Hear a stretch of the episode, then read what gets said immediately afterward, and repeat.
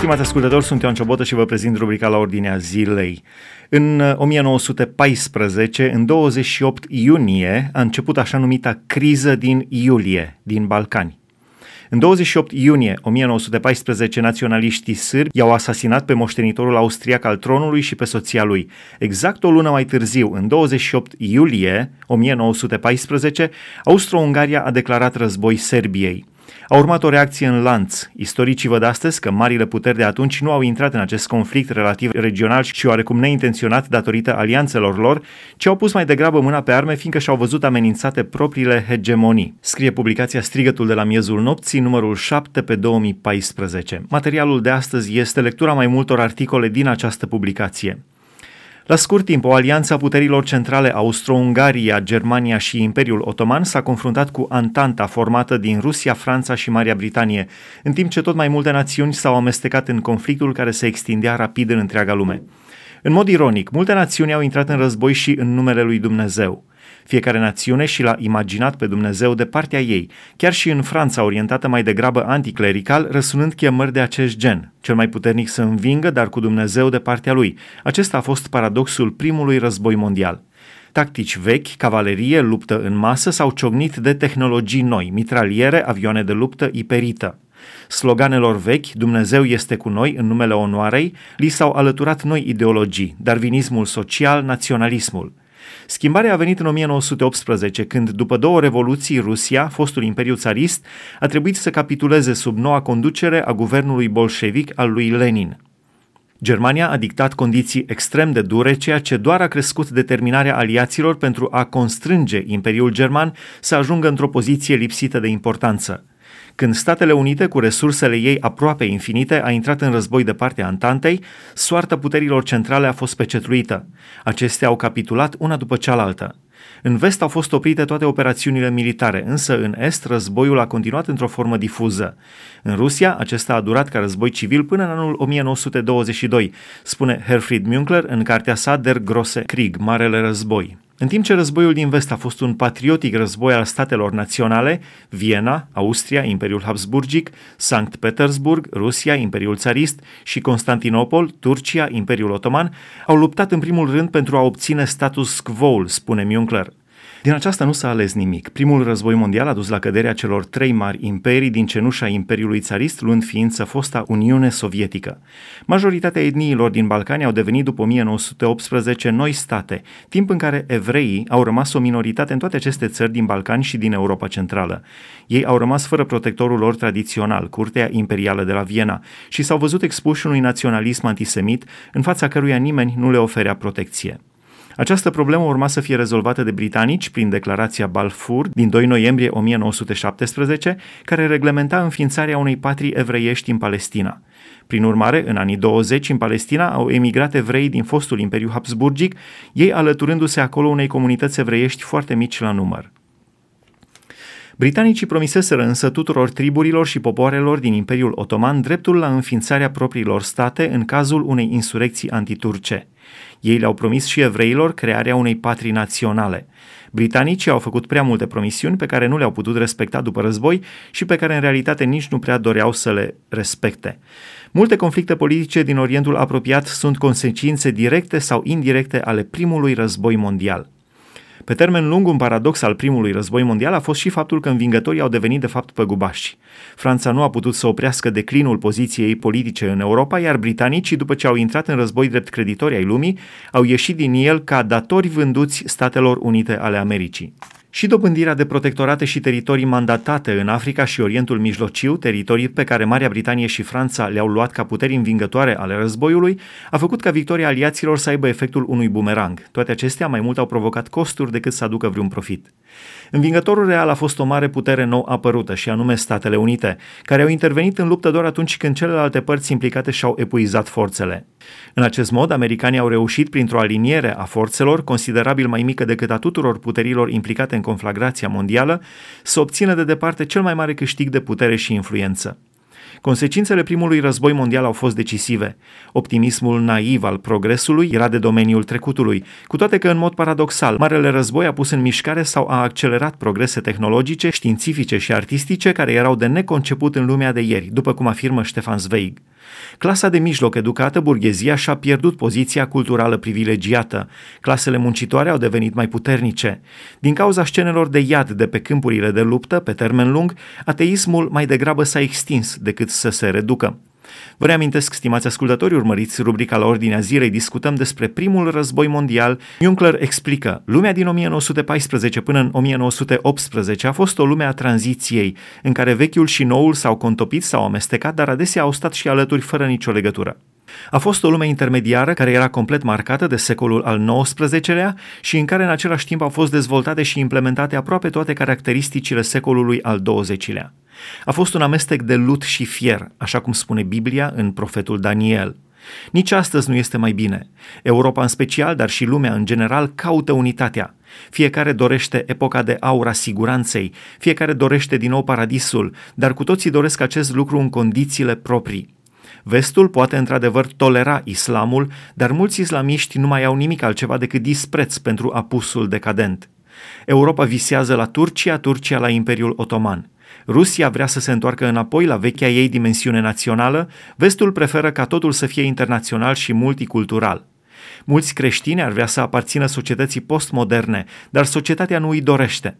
Pe de o parte se răspândește ateismul, iar pe de altă parte oamenii cer categoric cu glas tare stabilitate, siguranță și protecție. Religia este substituită cu o nouă spiritualitate individualistă. Conceptul de familie este înlocuit cu conceptul eu.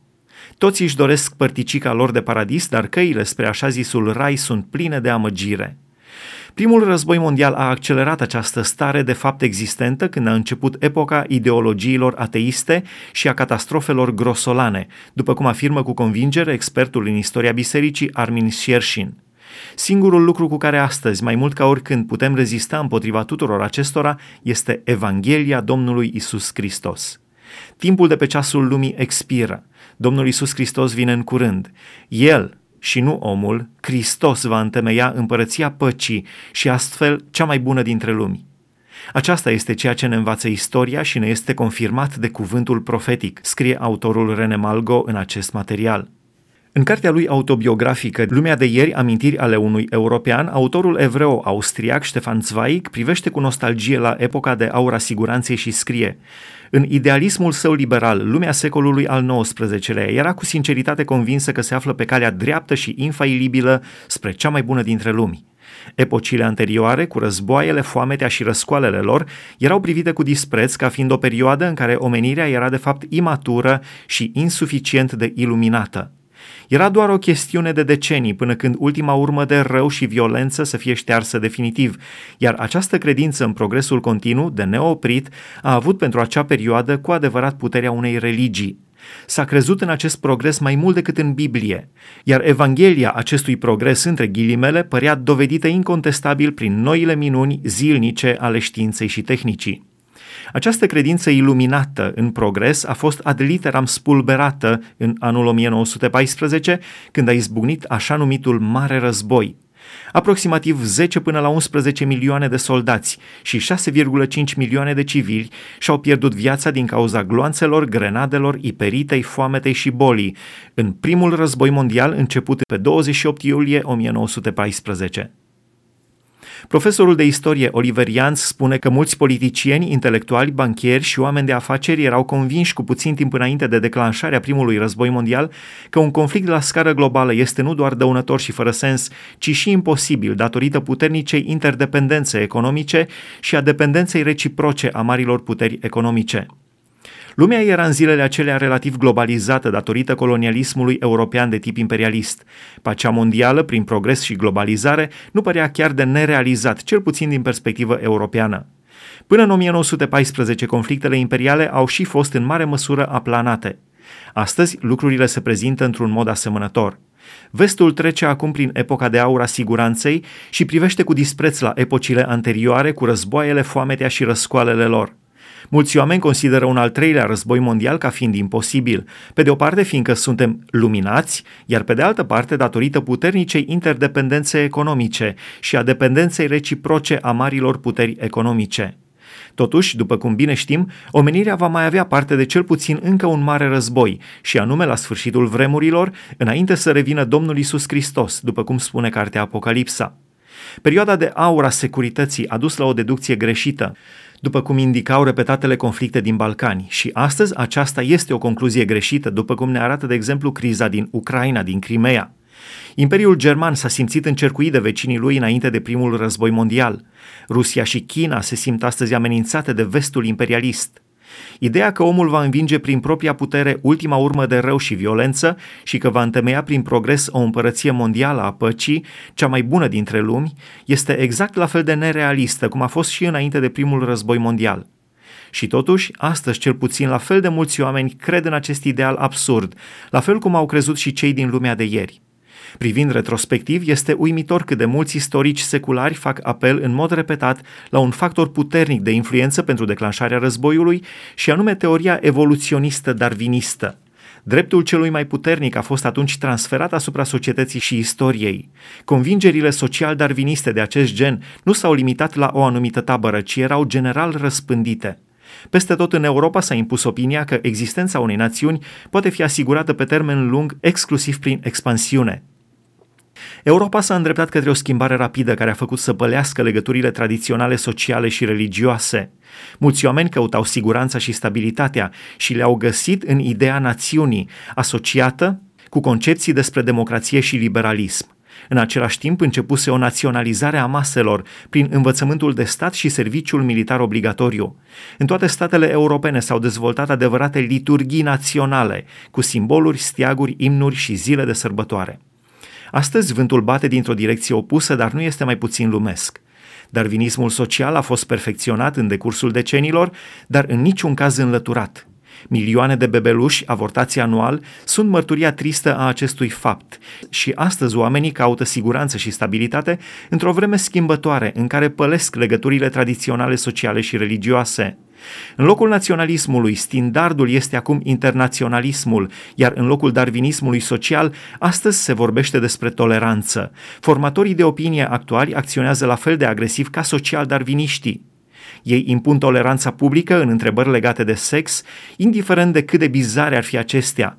Eu singur îmi aleg sexul, auziți, afirmații din zilele noastre, și intoleranța publică în întrebări cu privire la religie, indiferent de cât de inofensive sunt acestea. Scoateți Crăciunul din locurile publice. Mersul lumii actuale este la fel de lumesc și de destructiv, dacă nu și mai mult, ca spiritul vremii agresiv social-darwinist, care, în cele din urmă, a generat declanșarea primului război mondial pe 28 iulie 1914. Ați urmărit un material din publicația Strigătul de la miezul nopții, numărul 7 pe 2014.